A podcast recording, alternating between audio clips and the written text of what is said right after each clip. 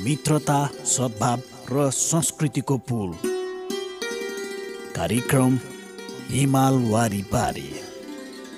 Capital media ग्रुपको विशेष प्रस्तुति कार्यक्रम हिमाल वारिपारी।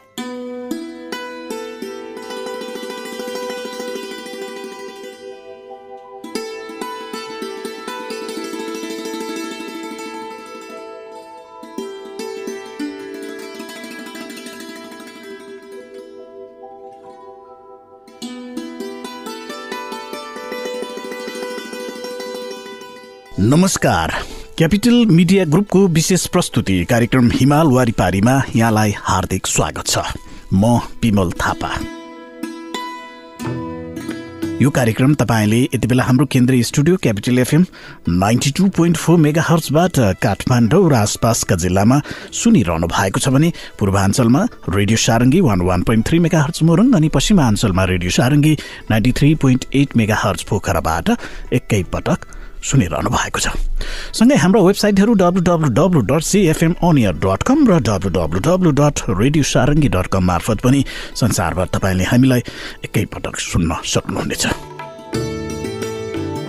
कार्यक्रम हिमाल वारिपारीका हरेक श्रृङ्खलामा हामी हाम्रो छिमेकी मित्र राष्ट्र चीन र नेपाल बीचको मैत्रीपूर्ण सम्बन्धका विविध पक्षहरूका बारेमा सामग्री प्रस्तुत गर्दै आइरहेका छौँ।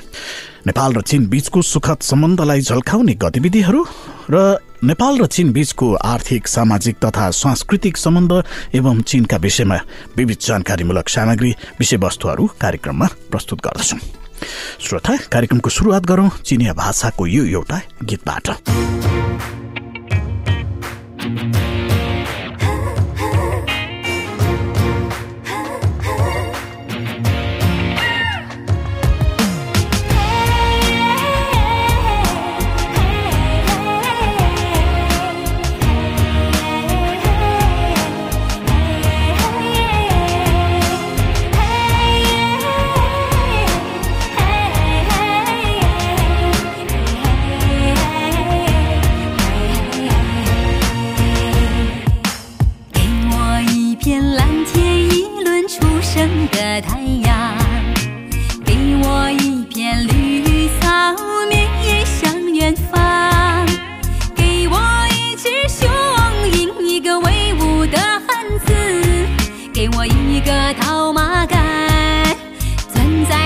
忧伤，给我一片白云，一朵洁白的想象，给我一阵清风，吹开百花香，给我一次邂逅在青青的牧场，给我一个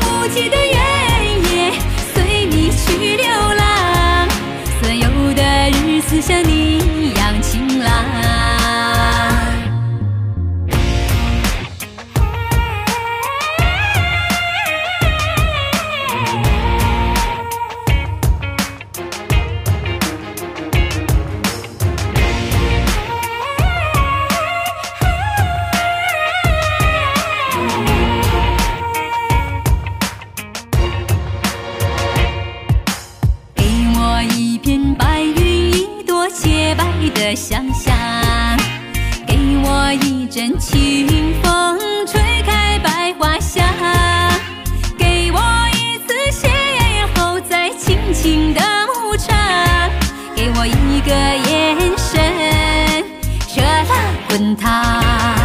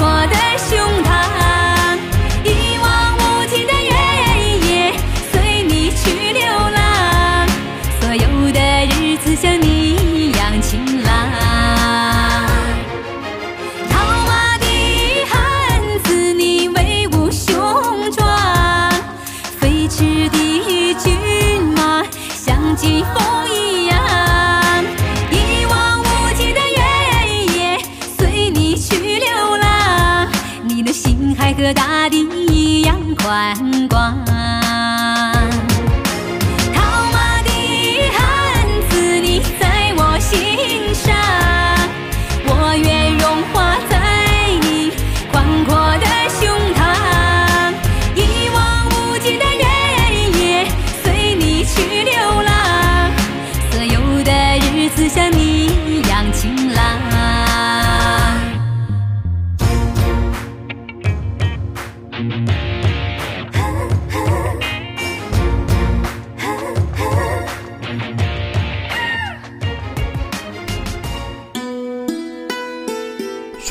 हिमाल वारिपारीमा अब पनि हामी नेपाल र चीन बीचको मैत्रीपूर्ण सम्बन्धलाई बढुवा दिनका लागि भएका विविध गतिविधिमूलक समाचार प्रस्तुत गर्दैछौ। यसलाई प्रस्तुत गर्दै हुनुहुन्छ रमेश हतुवाली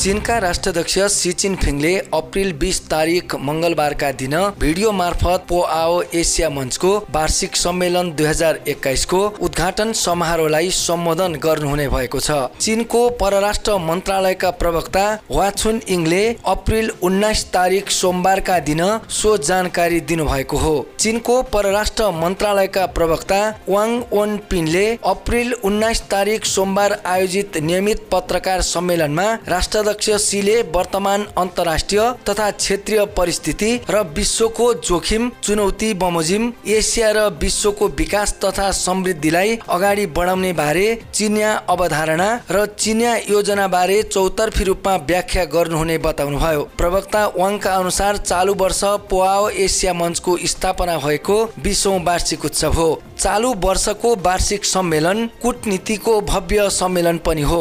ब्रुनाईका सुल्तान हासाना हिमाल चिलीका राष्ट्रपति सेबास्टिन पिनेरा इन्डोनेसियाका राष्ट्रपति जोको बिडोडो काजकिस्तानका प्रथम राष्ट्रपति नुरसुल्तान नाजार बाएब लाओसका राष्ट्राध्यक्ष थोङ ओ उन सिसोलिथ दक्षिण कोरियाका राष्ट्रपति मुन जाई इन सिङ्गापुरका राष्ट्रपति हाली माह याकोप श्रीलङ्काका राष्ट्रपति गोटाभाय राजपाक्से भियतनामका राष्ट्राध्यक्ष सुई आन फुक बङ्गलादेशका प्रधानमन्त्री शेख हसिना कम्बोडियाका प्रधानमन्त्री हुनसेन माल्टाका प्रधानमन्त्री मङ्गोलियाका प्रधानमन्त्री न्युजिल्यान्डका प्रधानमन्त्री पचहत्तरौं संयुक्त राष्ट्र सङ्घीय महासभाका अध्यक्ष भोल्कान बोन्जिकर र अन्तर्राष्ट्रिय मुद्रा कोषका महाप्रबन्धक क्रिस्टालिना गर्गीएभ लगायतका विदेशी नेताहरू र अन्तर्राष्ट्रिय सङ्गठनका जिम्मेवार व्यक्तिहरूले भिडियो मार्फत उक्त सम्मेलनमा भाग लिनुहुने कार्यक्रम रहेको सिआरआईले जनाएको छ।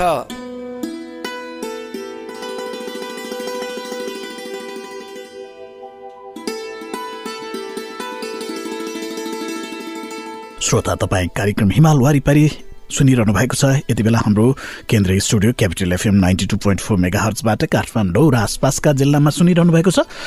प्रदेश नम्बर एकमा radio Sarangi one one point three mega hertz Morang अनि गण्डकी प्रदेशमा radio Sarangi ninety three point eight mega hertz मार्फत एकैसाथ सुनिरहनु भएको छ। सँगै हाम्रो वेबसाइटहरू W W W dot CFM अनियर dot com र W W W dot radio Sarangi dot com मार्फत हामीलाई संसारभर सुन्न सक्नुहुनेछ।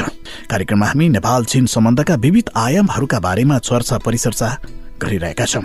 यहाँ छेउ कार्यक्रममा एउटा छोटो व्यावसायिक विश्राम लिन्छौँ। विश्रामपछि बाँकी सन्दर्भ लिएर फेरि पनि उपस्थित हुनेछौँ। मित्रता सद्भाव र संस्कृतिको पुल। कार्यक्रम हिमाल वारी पारी क्यापिटल मिडिया ग्रुपको विशेष प्रस्तुति कार्यक्रम हिमाल वारिपारी।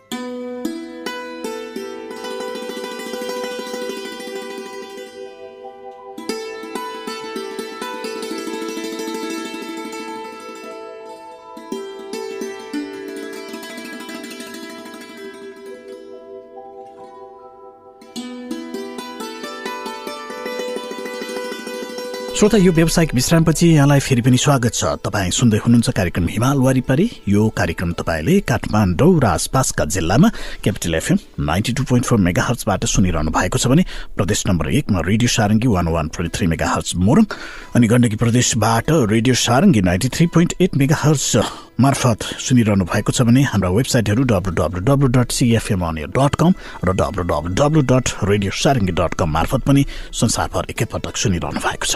कार्यक्रम हिमाल वारिपारीमा छिमेकी मित्र राष्ट्र चीन र नेपाल बीचको मैत्रीपूर्ण सम्बन्धका विविध आयामहरूका बारेमा सामग्री प्रस्तुत गरिरहेका छौं।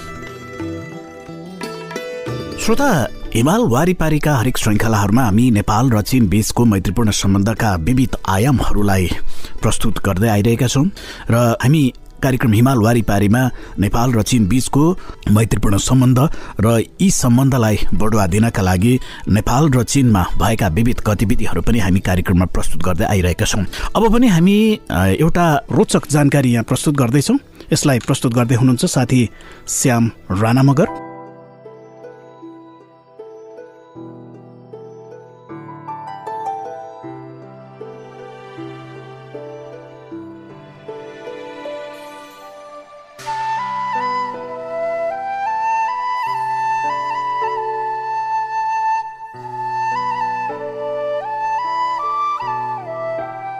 आजको कार्यक्रममा हामी छिमेकी राष्ट्र चीनमा रहेको विभिन्न ऐतिहासिक व्यक्ति तथा घटनाहरूको बारेमा जानकारी राख्दैछौँ।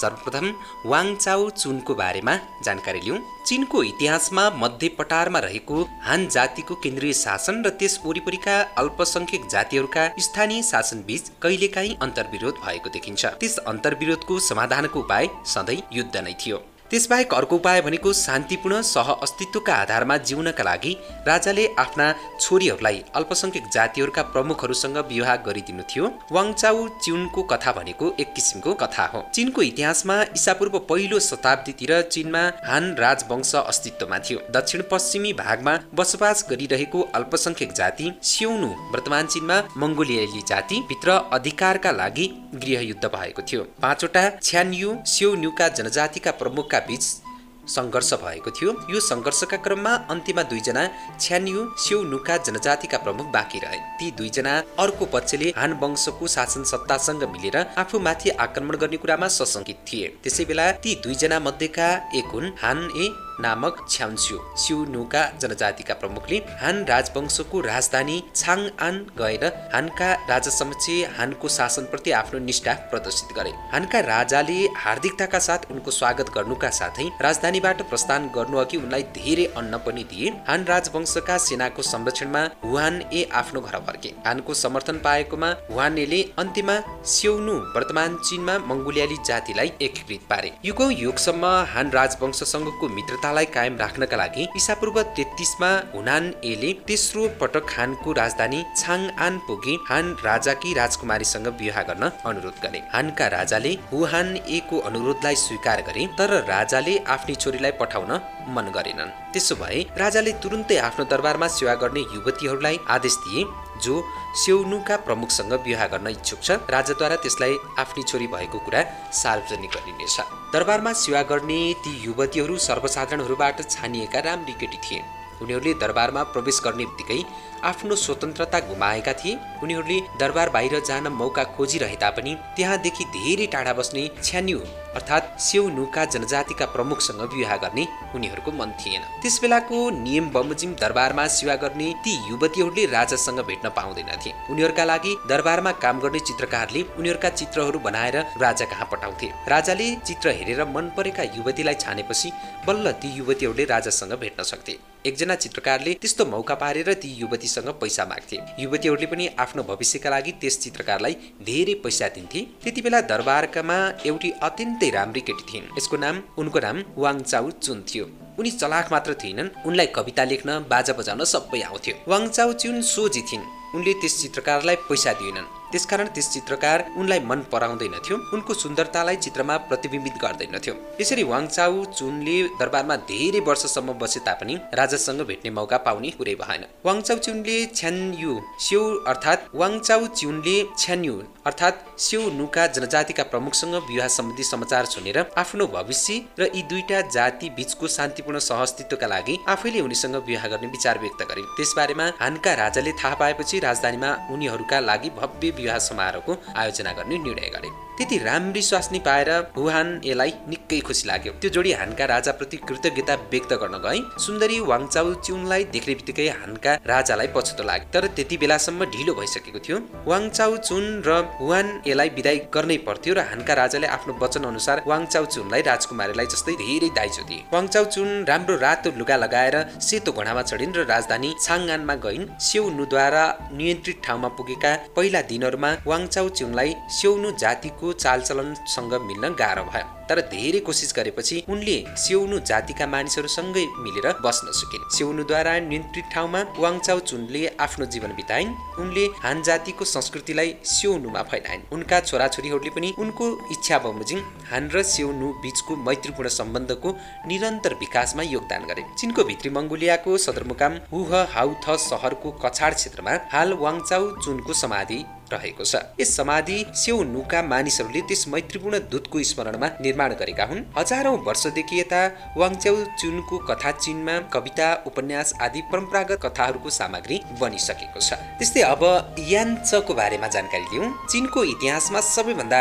राम्रो ऐतिहासिक पुस्तक सचिमा लेखकले एकजना चलाक र बहादुर कुटनीतिज्ञका बारेमा उल्लेख गरेका थिए। ती बहादुर कुटनीतिज्ञ इसापूर्व छैटौँ शताब्दीमा चिनको छि राज्यका यान्च हुन्। यान्च सम्बन्धी धेरै कथा चिनमा व्यापक रूपमा प्रचलित छन्। अब म यान्चुले राज्यको भ्रमण गरेको सम्बन्धी कथा सुनाउँछु। एक दिन यान्चछु राज्यको भ्रमणमा गए। छु राज्यका सम्राटले यान्च होचो भएको कुरा थाहा पाएपछि यान्चलाई झिस्काउने विचार गरे। छु राज्यका सम्राटले सहरको ढोका नजिकै एउटा सानो ढोका बनाएर यान्चलाई त्यस सानो ढोकाबाट भित्र आउन आदेश दिए।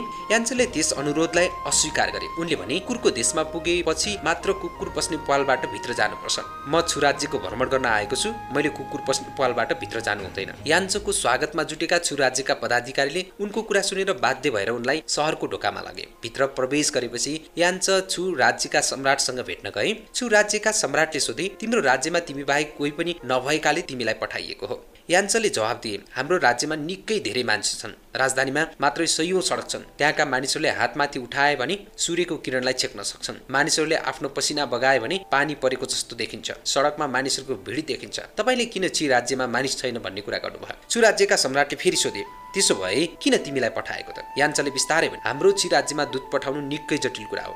हाम्रा राज्यमा चलाक र क्षमतायुक्त दूतहरूलाई सद्गुण भएका राज्यमा पठाउने चलन छ भने मूर्ख र अयोग्य दूतहरूलाई अयोग्य राज्यहरूमा पठाउने चलन छ। म ती मूर्ख दूतहरू मध्येको सबैभन्दा मूर्ख र सबैभन्दा अयोग्य दूत हो। त्यसैले मलाई छु राज्यको भ्रमण गर्न पठाइएको हो। यान्छको कुरा सुनेर छु राज्यका पदाधिकारीहरू चुप लागे र लामो समयसम्म केही पनि बोल्न सकेनन्। त्यसपटकको भ्रमण सम्पन्न भयो। केही समयपछि यान्छ फेरि छु राज्यको भ्रमणमा गए। छु राज्यका सम्राटले यस समाचार सुनेर आफ्ना पदाधिकारीसँग भने यान्छ छि राज्यको सबैभन्दा योग्य र राम्रोसँग छलफल गर्न मान्छे हो। ऊ हाम्रो छु राज्यको भ्रमणमा आउन लागिरहेको छ। म उसलाई अपमानित गर्न खोज्दैछु। तिमीहरूसँग कुनै राम्रो विचार छ कि? एकजना पदाधिकारीले सुझाव दिए यान्छ आएपछि दुईजना सिपाहीले एकजना मान्छेलाई बाँधेर सम्राट समक्ष ल्याउँछन् अनि सम्राटले यो के हो भनेर सोध्नुहुन्छ। अनि सिपाही जवाब दिन्छ छि राज्यको मानिस। अनि सम्राटले अगाडि सोध्नुहुन्छ उसलाई किन बाँधिएको? सिपाही भन्छ उसले अरू मानिसको सामान चोरेको छ। छु राज्यका सम्राटले यो कुरा सुनेर यो राम्रो विचार भएको भन्ठान। यान्छ छु राज्य आएपछि छुकौ सम्राटले उनको सम्मानमा भोजको आयोजना गरे।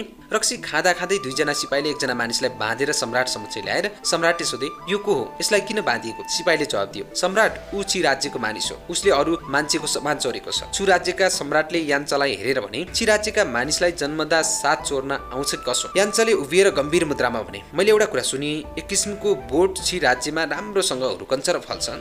त्यसलाई ल्याएर छु राज्यको माटोमा रोपेपछि त्यस बोटका पात छि राज्यमा भएका सबै भए तापनि त्यसको फल निकै नमिठो हुन्छ। किनभने ती दुईवटा ठाउँको वातावरण र मौसम फरक फरक छ यो मान्छे छि राज्यमा चोर्दै चोर्दैन। छु राज्य आएर कसरी चोर्न सिक्यो यसले? यसको कारण छु राज्यको वातावरणले मानिसलाई चोर बनाउँछ होला। छु राज्यका सम्राटले उनको कुरा सुनेर भने सुरुमा मैले तपाईँलाई खेलाउने विचार गरेको थिएँ तर अन्तमा तपाईँद्वारा मनै खेलाइए। याञ्चका सम्बन्धमा यस्ता कथाहरू धेरै छन्। याञ्चले आफ्नो वाकपटुताले छि राज्य तथा याञ्च आफैलाई नै अपमानित गर्ने केही मुलुकहरूको कुचेष्टालाई ध्वस्त पारेका थिए। अब त्यस्तै सिउको बारेमा अर्को जानकारी लिउँ। चिनमा एउटा एकदमै प्रचलित कथा छ।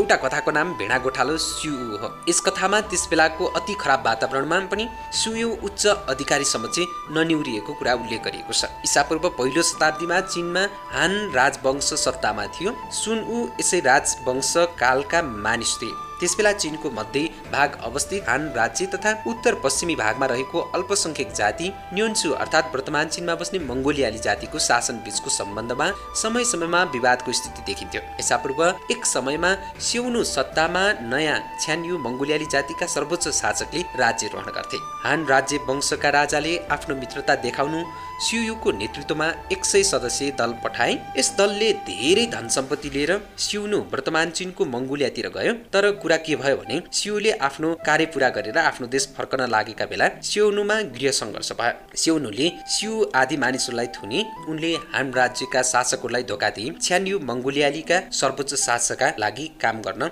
सिउलाई आग्रह गरे। सुरुमा छ्यान्यु मङ्गोलियाली जातिका सर्वोच्च शासकले केही पदाधिकारीलाई पठाएर धेरै आमदानी र उच्च पद सुलाई दिने आदि वचनबद्धता व्यक्त गरे। सिउले ती सबै प्रस्ताव कडाइका साथ अस्वीकार गरे यस्तो मानिस काम लाग्दैन भनेर सिउनीले सिउलाई कडा दण्ड दिए। त्यसबेला हिउँद ऋतु थियो र ठुलो हिउँ परिरहेको थियो। छानयुले सिउलाई एउटा खुल्ला भूमिगत बन्दी गृहमा राखेर उनका लागि खाना र पानीको आपूर्ति बन्द गरिदिए। यसले गरेमा सिउको विचार परिवर्तित हुन सक्ने आशा सिउ न्युले गरेका थिए र दिन बित्दै गए। सिउले भूमिगत बन्दी गृहमा निकै पीडा सहे। तिर्खा लाग्यो भने उनी केही हिउँ खान्थे भने भोक लाग्यो भने लगाएको भेडाको छालाको लुगा नै चपाउँथे धेरै दिनपछि छ्यान्यु मर्न लागिरहेका सिउ समक्ष आए।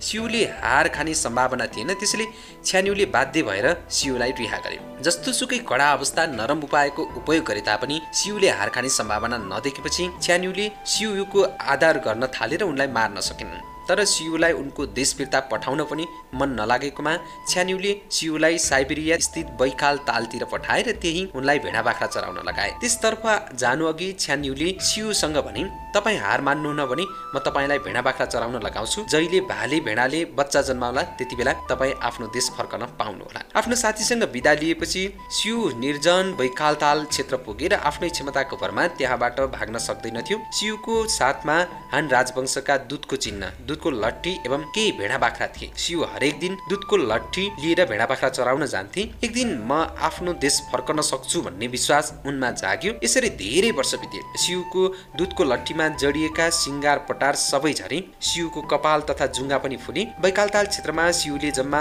उन्नाइस वर्षसम्म भेडा बाख्रा चराएर दसौँ वर्षपछि छ्यान्युको स्वर्गवास भयो। त्यसपछि छ्यान्युको छोराले राज्यरोहण गरे र नयाँ छ्याङ्युले हान राजवंशको शासन सत्तासँग मैत्रीपूर्ण नीति अङ्गाले हान राजवंशका राजाले तुरुन्तै दुध पठाई सियोलाई घर लगे। सिउले राजधानीमा हार्दिक स्वागत पाए। सरकारी पदाधिकारी होस् वा सर्वसाधारण उनीहरू सबैले त्यस बहादुरप्रति आफ्नो सम्मान प्रदर्शित गरे। दुई हजार वर्ष बितिसके तापनि सिउ चिनियाको मनमा नैतिक नमुनाका रूपमा रहिरहेका छन् र उनको भावना चिनियाहरूको मनमा सांस्कृतिक निधि बनिसकेको छ।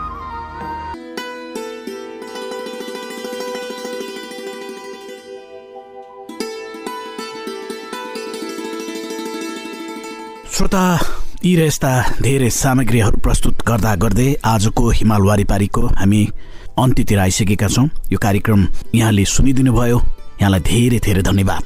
कार्यक्रम उत्पादनमा साथ दिनुहुने साथीहरू रमेश हदुवाली श्याम राणा मगर सीतासमा रायमाझी सँगै म विमल थापालाई पनि बिदा दिनुहोस्। नमस्कार।